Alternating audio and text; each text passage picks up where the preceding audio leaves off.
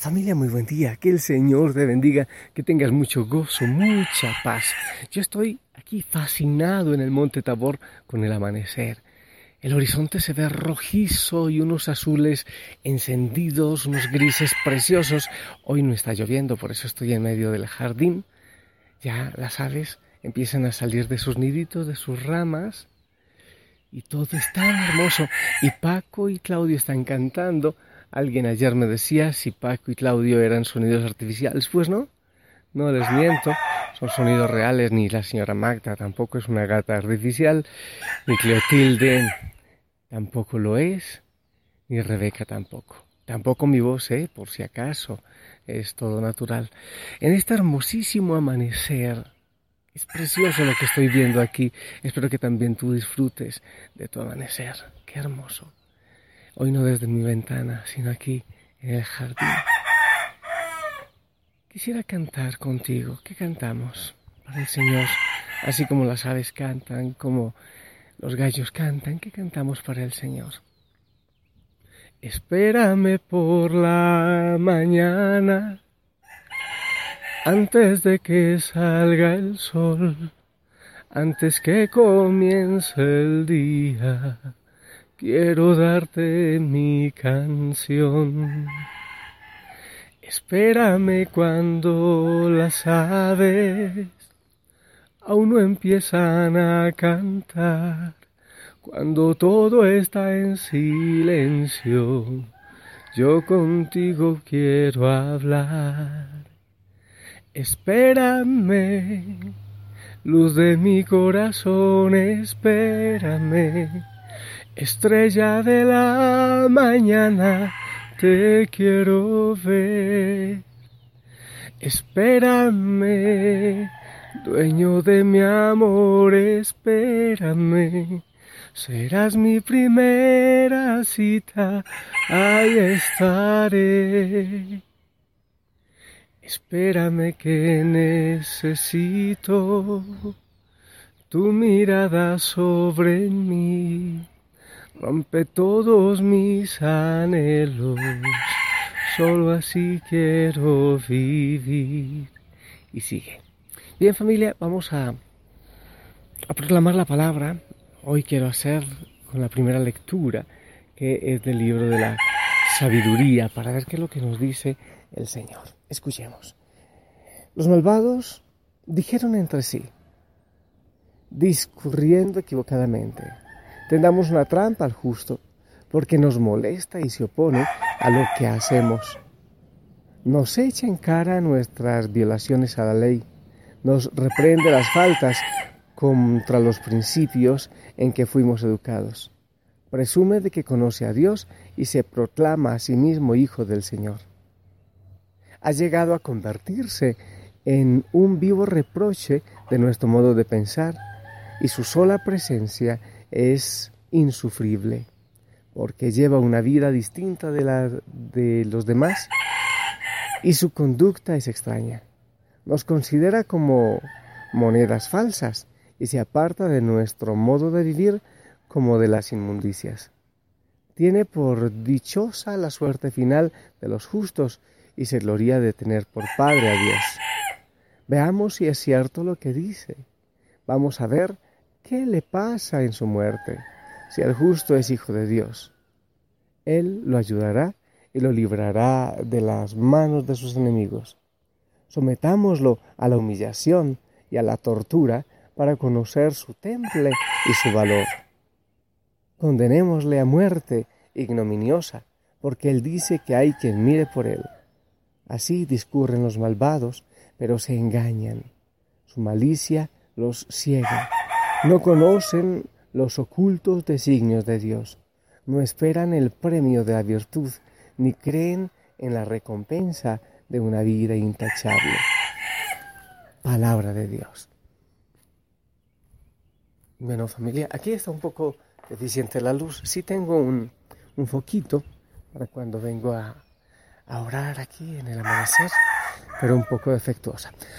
A ver, familia, algunas cosas que quisiera decir con respecto a esta lectura y que es bueno que tengamos en cuenta nosotros como cristianos. Es del Antiguo Testamento, pero obviamente es la palabra para todos, la palabra vigente.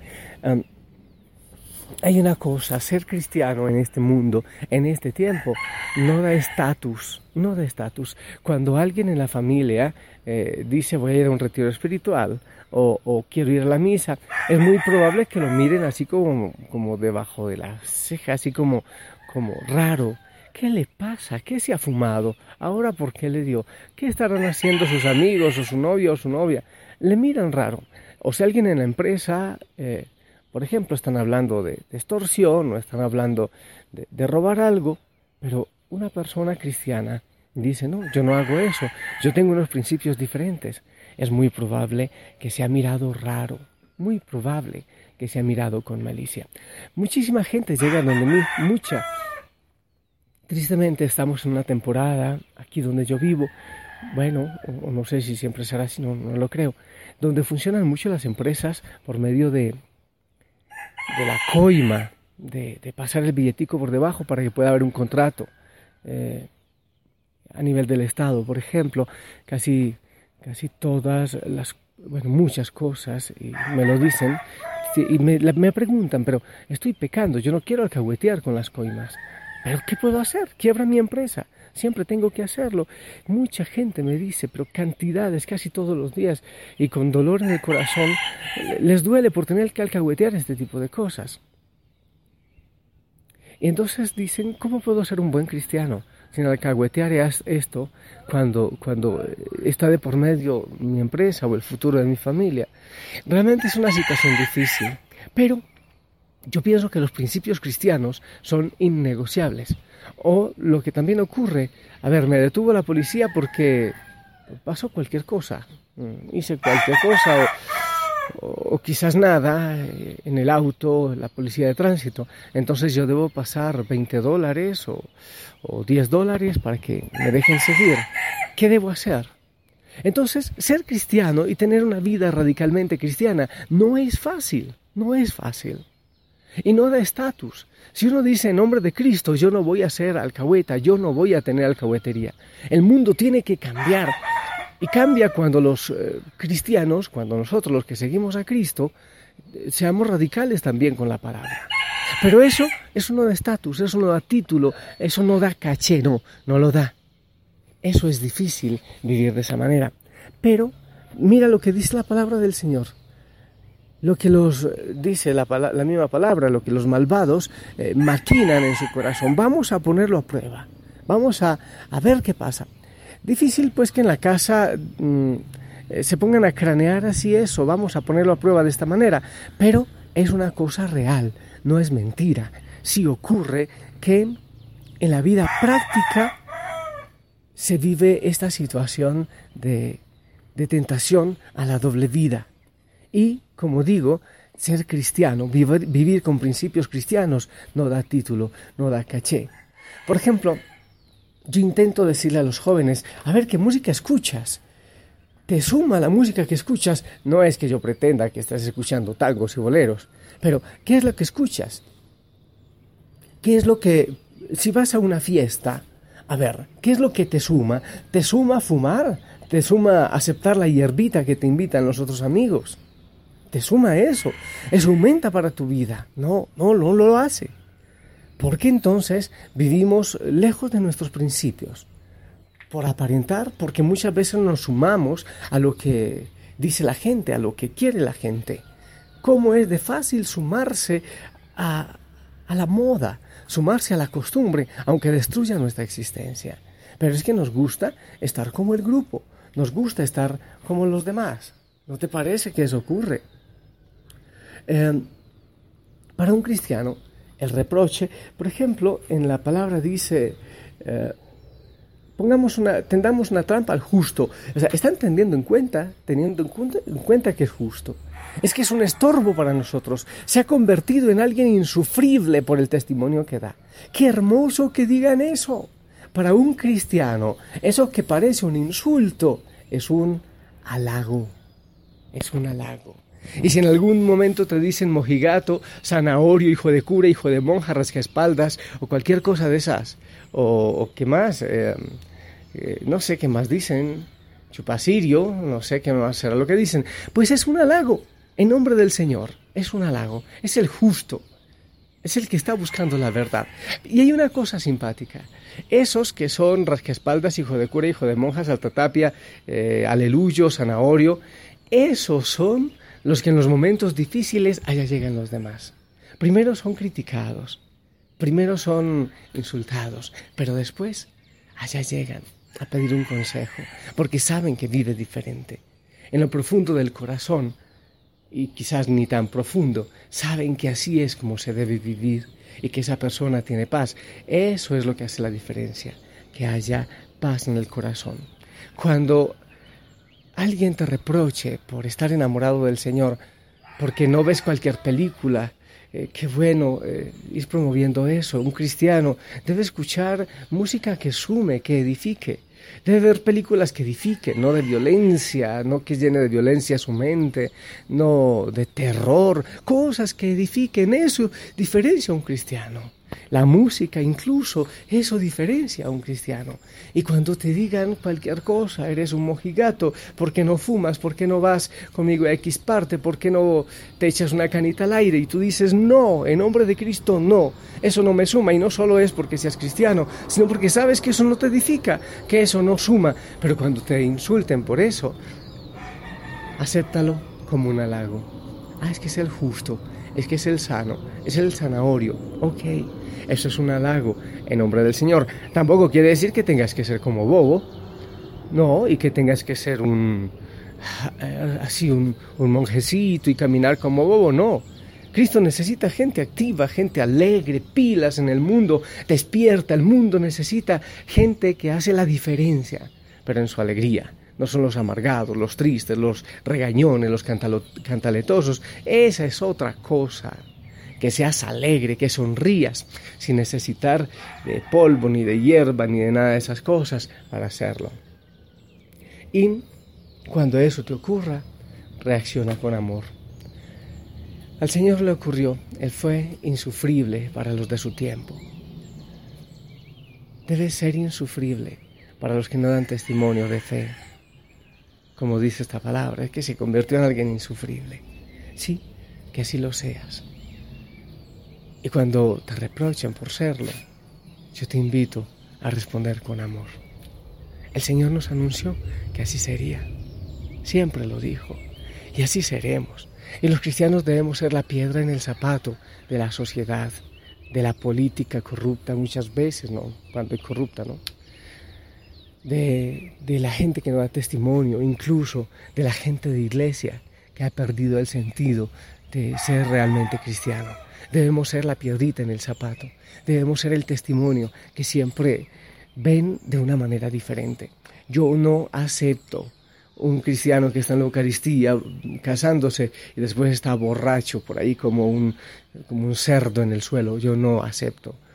Yo no acepto a alguien que es cristiano de la puerta del templo hacia adentro y después está poniéndole cuernos a su esposa. No lo acepto. O criticando, o chismos. No, el cristiano debe ser 24 horas al día. Ser cristiano es un estilo de vida, es una manera de vivir. El cristiano que está en la Eucaristía o que está viviendo la vida espiritual, pero después está pidiendo coima o después está extorsionando. Eso no es un cristiano, eso es una mentira, un hechizo de cristiano. Eso sí, no como Paco, que dijeron que era postizo. No, eso sí es un cristiano postizo, eso sí es una mentira. Que el Señor nos ayude a ser cristianos reales y cabales 24 horas del día. El mundo necesita esos cristianos que son piedra en el zapato, no los que nos vendemos por un plato de lenteja. Esos no necesita el mundo. No te olvides, 3 ideas. Ser cristianos no da estatus. Eso no da título. No. Todo reproche que nos hagan en nombre del Señor Jesucristo es un halago. Y lo otro es, reacciona siempre con amor. Que el testimonio sea la alegría. Que el testimonio sea la sonrisa y el gozo. Gracias, Señor. Tú nos anunciaste que así sería, que si eso lo hicieron contigo, ¿qué no harían con nosotros? Pues Señor, ayúdanos a ser testimonio a todos los cristianos. Ayúdanos a vivir en la humildad, en el desapego, no en la cadena de la moda y en todas las cadenas que nos está ofreciendo este mundo. De manera especial te pido por nuestros jóvenes que tantas veces viven presos de lo que dirán de sus compañeros, de sus colegios, y se les hace tan difícil dar testimonio de una vida distinta. Les piden una vida vacía y sin sentido. Ayúdale, Señor, a crecer y a sumar siempre en esta sociedad, en la alegría. Bendícenos, Señor, a todos. Derrama tu bendición sobre cada hija Osana, en cada rincón del mundo. Cúbrelo, Señor, con tu sangre, y que hoy puedan dar testimonio. En el nombre del Padre, del Hijo y del Espíritu Santo. Amén. Me bendices, por favor, y de una vez a toda la familia. Amén. Familia, si el Señor lo permite, nos escuchamos en la noche. Vive bien, da testimonio, tarea. Oye, anda a testimoniar, anda a hablar del Señor Jesucristo. No te dé vergüenza, no te avergüence. Habla de Él, da testimonio de la verdad. Y recuerdo una vez más a quienes viven cerca de Quito, ya mañana nuestro encuentro a las 9 para hablar de hogueras, de oración, de Pustinik. A las 10 la Eucaristía. Eucaristías me dicen si hay sanidad, seguro que sí, va a haber sanidad. Les espero. Que el Señor les bendiga, les amo en el Señor.